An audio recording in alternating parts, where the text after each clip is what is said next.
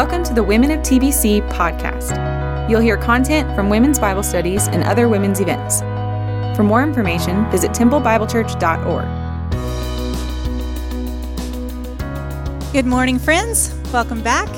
Uh, I'd like to call us to worship now, as we have been for the last few weeks. Um, most of the Psalms that we have used so far uh, for our calls to worship have come from this part of the text of Scripture. These chapters in 1 Samuel, when David is wandering in the wilderness, were just prolific for him for writing many, many Psalms of praise. And so I hope that you had a good time today discussing many of those Psalms. We're going to um, pull a phrase from Psalm 52, verses 8 and 9 this morning. This is in particular when David is just um, so distraught by what has happened to the priests at Nob. His heart is broken. He is doubting in some ways, just wondering, God, is this really what I'm going to have to endure again and again? Um, but yet, this is how he ends this psalm, Psalm 52. So let's let's read it together. Stay seated today. Let's read it together and, and let's just use it as a meditation a few seconds before I before I um, move us on in prayer. But I am like a green olive tree in the house of God. I trust in the steadfast love of God forever and ever. I will thank you forever because you have done it. I will wait for your name, for it is good in the presence of the godly. So, just a few seconds, just bow your head, think on those words, meditate and give your praise to the Father as we prepare our minds.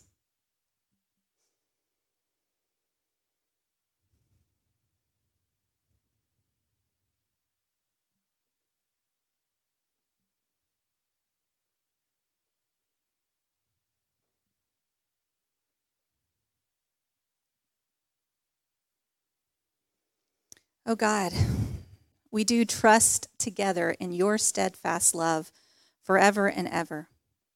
We thank you forever because you have done it, and we wait together for your name, for it is good. We declare it.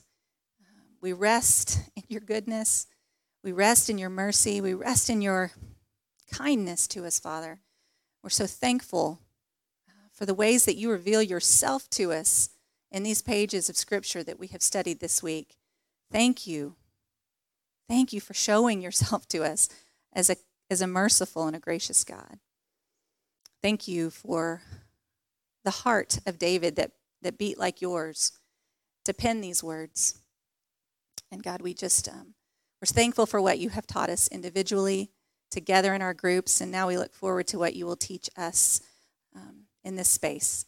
So, would you help us, Father, to empty our minds, empty our hearts of all of those things that hinder us. And would you give us focus and attention on you? Would you speak through Jessica? Would you give her, God, exactly the words that you want to share with us today? Would you move her aside? Would you help us to hear from you? We're so grateful for her taking this step of faith to, to speak to us, to share with us what, what you have taught her this week. And so we look forward to what you will show us, God. In Jesus' name, amen. Well, I do want to introduce my friend Jessica Skaggs to you today. Um, you're in for a treat. I want you to know that Jessica's husband, Austin, serves as one of the elders of our congregation, and so I think it's always good um, to know who our elders are. So Jessica serves alongside of him, and she's just been a great friend to me. So would you give your attention to Jessica? Good morning, ladies. I had to put makeup on my whole face today.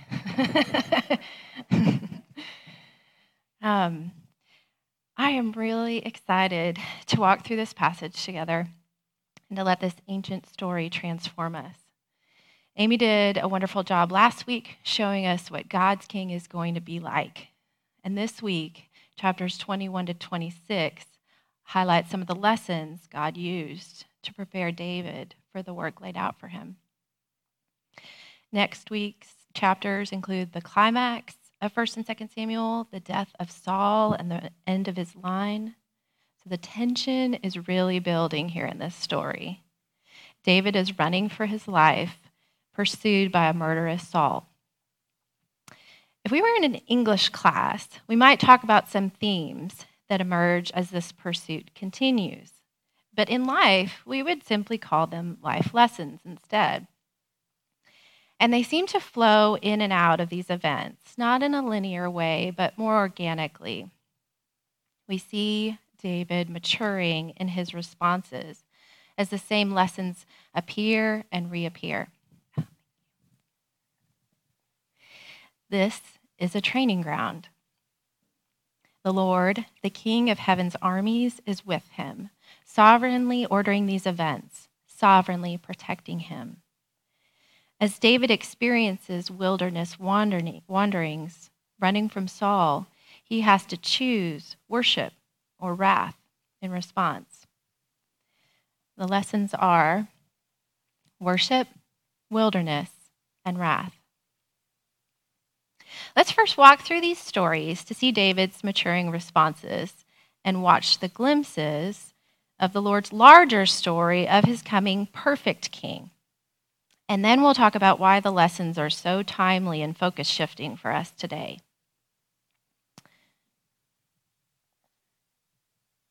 In chapter 21, or in chapter 20 last week, David just warned, uh, Jonathan just warned David with an arrow, confirming David's suspicion that Saul is trying to kill him. So, chapter 21 opens with David fleeing from his home to Ahimelech, the priest at Nob. This begins a wilderness time for him. The Lord provides bread and a sword here through his faithful priest. We see a similar story in Christ's life when he is walking with his disciples through a field on the Sabbath in Matthew 12. Christ points back to this exact moment in David's life, challenging the Pharisees who are outraged at his violation of the Sabbath laws. They had become consumed with the letter of the law and had forgotten Hosea 6 6, which says, For I desire mercy, not sacrifice, and acknowledgement of God rather than burnt offerings. By pointing to this story, Christ is affirming the purity and appropriateness of David's actions. Okay, so David keeps running and flees to Gath, to Achish, the king of Gath. And remember when he acts insane, letting the spittle run down his beard and acting like a madman? On the surface, it appears that David is acting out of faithless fear, and he is desperate. But our homework pointed out that we have the benefit of some of his Psalms to see his inner motivation as a posture of trust and worship. David cries out in Psalm 34 The angel of the Lord encamps around those who fear him, and he delivers them. And again in Psalm 56, um, when David cries out in a refrain, When I am afraid, I will trust in you. In God, whose word I praise. In God I trust. I will not be afraid. What can mortal man do to me? we see David's worship rise in one of his most desperate times. At the end, we're going to talk about um, what this does for him as he enters the next challenges. Chapter 22 shows David hiding from Saul, but his attention narrows to a laser focus on God's direction. This is where God is providing, or David is providing for and protecting the fringe, his parents, and God's people. Then the gruesome story of Saul unfolds, where he charges Doeg the Edomite to kill the priests at Nob. The whole town, in fact, in wrath, because Ahimelech gave aid to David. Saul commissions this foreigner, Doeg, to put to the sword the whole town children, infants, women, cattle. Our homework reminded us that this was what God had instructed Saul to do the Amalekites in 15 what he was unwilling to do for the Lord to the Amalekites because of self interest, he's now willing to do against the Lord to Nob because of his self interest. Tragically, Saul is blinded by who the true enemy is. This continues a long lesson for David in wrath or vengeance. It was started back in chapters 18 through 20 from last week. How he responds to this wrath over and over again changes as we go through this story. The Lord here has his anointed one pursued with murderous intent. Like, like Christ was pursued as a baby at the hands of Herod. Jesus later tells the 12 as he's sending them out in Matthew 10 that a student is not above his teacher, nor a servant above his master. It is enough for the student to be like his teacher and the servant like his master. If the head of the house has been called Beelzebub, how much more the members of his household? Hold on to that idea of members of God's household for a bit, and we'll circle around to it. Moving into chapter 23, we, saw, we see all three lessons reappear. David hears that the town of Keilah is being attacked by the Philistines. Despite the fear that his men have, he immediately inquires of the Lord twice to see if he should run to their aid. When Saul is told what David is doing, he arrogantly says, God has handed him over to me. A repeated phrase in these chapters. And in wrath, and vengeance, he pursues David, pursuing the Philistines. Now David seeks the Lord a third time. Worship is many things, not just songs of praise. And here we see David's focus as worship intensify. His eyes are not on his circumstances, the feelings or advice of those around him, or the injustice of being betrayed by those he is called to lead. His eyes are on the Lord. He waits for instruction from him alone. Verse 14 says, Day after day, Saul searched for him, but God did not give David into his hands. Saul had interpreted his circumstances incorrectly as an open door from the Lord. So David escapes to the desert, read wilderness again, with Saul in pursuit. Christ himself had a time in the wilderness. And the element of focused attention as worship here points us to Christ. And again, in the garden, after years of plots against him, Jesus' blood sweat focus, surrender, and worship is trained on the Lord and what is about to come. In contrast to David, he will ultimately be handed over to his pursuers for the fulfillment of the scriptures.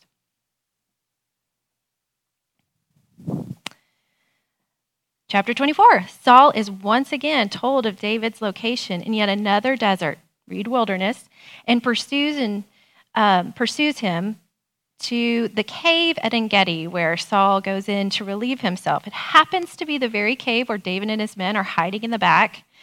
David's men see this as God's provision for wrath and vengeance. This is the day the Lord spoke of when he said to you, I will give your enemies into your hands. Now, David wavers here, and he does cut off a piece of Saul's robe. However, he is immediately conscience stricken and rebukes his men and does not allow them to harm Saul. Their advice seemed good, but he feared the Lord. What follows in the rest of the chapter is a long challenge by David to Saul it's important to note that David isn't silent in the face of this wrongful vengeance. We saw back in chapters 18 through 20 when Saul first started to pursue and attack David, he would just run. But here a change happens. He starts to turn and confront this injustice. But when he confronts, he always maintains respect for Saul and his kingship. David is putting his wrath into the Lord's hands. The record of Samuel passing opens up chapter 25, in which David is back in a previous wilderness, desert wilderness, and we meet Nabal and Abigail. Nabal, the fool, as he is called, insults David, and David immediately wants to kill him and all of his men. God is faithful here to send a friend, Abigail, to warn him against avenging himself. When Nabal dies, suddenly David praises the Lord in worship for upholding his cause and exacting wrath and vengeance for him. With Nabal dead, David sends for Abigail to become his wife. Here we get a preview into one of David's lifelong weaknesses women. The writer here reminds us of another woman he had already married and of his first wife, who's going to come back into the story um, later. And this is just the beginning. For David and his family, this weakness seems to be hereditary. Both David and his sons will struggle here with tragic costs to themselves in Israel. At his best, David serves as a type of Christ, but here we're reminded of his sinfulness and we're left hungry for the perfect one yet to come. With the lessons of God's faithfulness fresh on his mind, David has one more lesson in wrath against Saul in chapter 26. David's desert wilderness location is yet again betrayed by those he is called to serve, and Saul musters all of his men and heads out on the attack.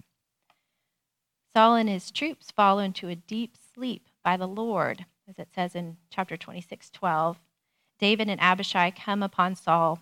Remember Abishai begging David, saying, Today God has delivered your enemy into your hands. But David instantly refuses to act on his wrath. We see the fruit of all these hard earned lessons. Abishai's counsel is well meant, but wrong.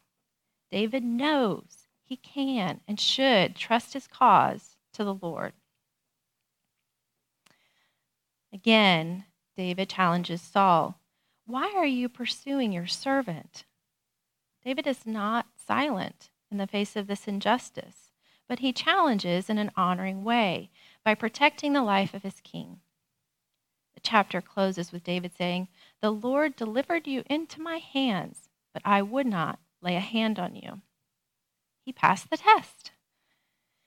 Remember, think back to James 1:13 about how the Lord never tempts us because he never desires that we sin, but he does test his people to strengthen and grow their faith. We're going to see David waver in his faith of the Lord's protection as the book of Samuel continues. But here, he's at a high point. David trusts his cause to the Lord, like Christ, who says in the garden, May your will be done. So now we've looked at the main life lessons and how they weave in and out of this season in David's life. This time in David's life has become very personal to me over the last few months as I studied them, because our family has been through an extended wilderness period 10 years with my son Charlie. When Charlie was eight months old, he began having seizures. They weren't long seizures, maybe 10 to 20 seconds. But a few days after they began, they wouldn't stop. He would have a seizure, stop, and then a minute later, go back into to a seizure. That clustering, as the doctors called it, would continue for an hour at a time, stop, and begin again an hour later. We were at Scott and White for a time, and then he transferred to Texas Children's in Houston. The doctors started to making an impact on the cluster seizures with a cocktail of four medicines, and we were sent home to make slow adjustments under constant medical supervision by phone and long drives to Houston for five years. By his kindergarten year, after years of medicine adjustments, failing and trying new medicines, we realized medicine therapy wasn't enough, and we began the several months process of testing needed to pursue surgery. He had brain surgery in November and had two seizure free months. In January, the seizures returned, and his team felt like another more in depth surgery would be the option, the best option for him. So in April, we had a second surgery. When he came out of anesthesia, he had weakness on the whole right side of his body due to the swelling in his brain, which meant months of speech, occupational, and physical therapy to walk, write, and speak clearly again. He now has remarkable seizure coverage, though it is not a complete cure. These years of trauma to his brain have left a mark. Charlie struggles with attention, expressive language, emotional and social maturity.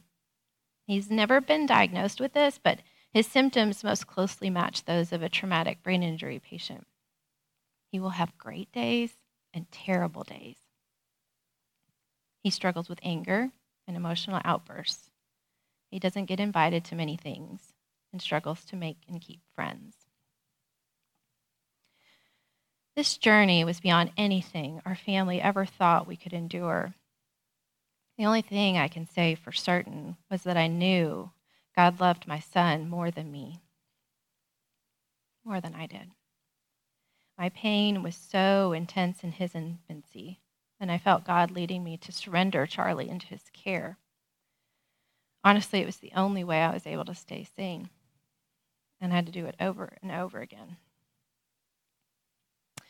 This summer, right before I started studying chapters 21 to 26 intensely, um, here's a great picture of them. Charlie had a huge setback. Quarantine upset his routine, and we didn't understand at first how important that was.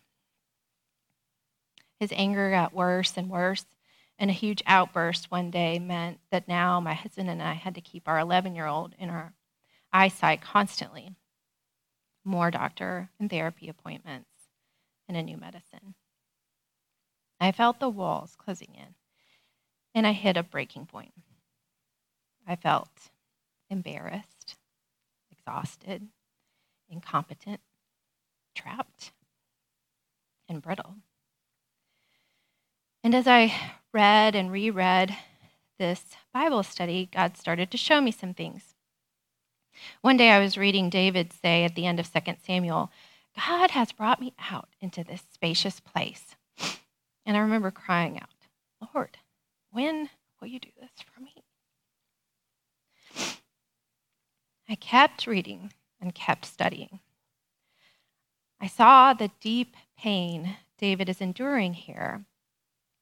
What we read as a few sentences or a chapter represents events over years with terrific pain and fear that pushed David beyond what he thought he could endure. The Lord began to work a change in him. I saw the Lord clearly working, guiding, and training his anointed one. I felt the Lord teaching me to reframe my wilderness time, to think about it in a new light. The limitations of Charlie's health and maturity on what our family could do or how we could serve the Lord were not things to rush through so that I could get to the better things. This was the very thing through which God had been training me to receive the deep and abiding gifts that suffering and surrender bring. Enduring this in surrender was bringing me freedom.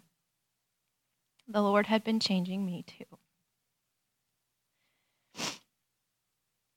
Do you have something so difficult in your life that no matter what resources, prayers, striving you throw at it, you cannot fix it? You cannot change it. This may not be something to run from, but the very means through which the Lord wants to bring you to the end of yourself, to the place where you die to sin and self, and you make way for God to be all in you. This is your training ground. And the Lord, the King of heaven's armies, as David calls him, is with you, as he was with David. Let's come back to the idea about being members of God's household. Throughout quarantine, I happened to be reading a book before bed each night called The Rare Jewel of Christian Contentment uh, by an English pastor um, in the 1600s. It's an incredible book, actually, written during the Black Plague and uh, during the English Civil War. So the word quarantine pops up from time to time. lots of political upheaval, I found it to be an incredibly timely read. One night, I came across this passage. It's about a page in length, so I've shortened it for you here. The section is titled, Knowing God's Usual Way of Dealing with His People. We often think God's providences are strange and troublesome and do not know what to make of them. This comes from not being used to the usual way God handles his people. Like newcomers to a household or new employees at a company, we just need to give ourselves time to see why the old hands do things in their peculiar ways. Usually, when God intends to bring the greatest blessing for his people, he first brings them into the lowest condition. Some may view every such lowering as God abandoning and forsaking his people, or at least he means them little good. But a child of God is not troubled. He remembers that when God intended to raise Joseph to be second in command over Egypt, he first cast him into a dungeon. When the Lord wanted to set David on a throne, he made him to be hunted like quail by his enemies. God even dealt with his own son even dealt this way with his own son. Christ himself ascended to glory by the path of suffering. And if God dealt with his own son this way, how much more with his people? It is always darkest before the dawn.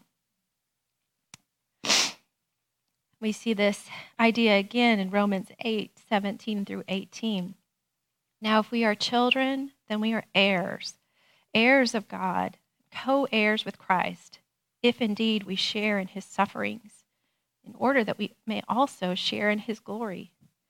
I consider that our present sufferings are not worth comparing the glory that will be revealed in us. Let's also circle back around to the role of worship, one of David's life lessons um, in this painful time for him. This year, we've been talking a lot about vaccines um, remember that a vaccine helps fight off infection before it is even encountered. But then an antidote helps defeat infection once it has taken root. And here, worship works as both the vaccine and the antidote to despair, self pity, faithless fear that can take root as David walks through this training, as we walk through ours. This is one lesson I wish I had been able to learn faster. Sisters, worship is one of our most powerful offensive tools in this life. We will all face wilderness times as we follow Jesus. He promised us that in this world we will have trouble. The question is, how will you respond Will you surrender your control in worship, or will you try to take control with wrath? The Lord, in His goodness, is weaving wilderness and worship into my life and teaching me about surrender. Maybe your life lesson isn't um, in wrath, maybe it's surrender, forgiveness, humility, isolation, fear and anxiety, acceptance and love, maybe trust, maybe several of these. And if you do not know the Lord this way, if this kind of relationship sounds completely foreign to you, this is the perfect time to seek Him. Christ saw us in our helpless state and came to repair the unbridgeable gap that our sin created between us and God. He lived the perfect life that we could never live and died the death that we deserved. On the third day, he rose again, as he said he would, and in doing that, he defeated sin and death for all who believe in him. It is now possible for us to have perfect fellowship with the Lord. This is the gospel, the good news. But as my friend Cherie Shador encouraged me the other day to add when I tell this story, the gospel is not just for salvation, Christ isn't just our ticket to heaven. While we continue living out our days here on earth, it changes everything about how we relate to God, Christ, our fellow man, our world. Christ changes you now.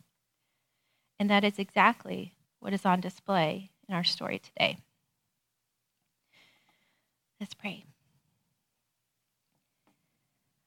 Lord, thank you so much for recording these stories for our benefit. Please help us in our helpless state learn what you are teaching us so that you can be all in all to us. We want to be changed by you, to live poured out lives to your glory. Thankful always to your Son Jesus, who purchased our freedom. It is in his name that we pray. Amen.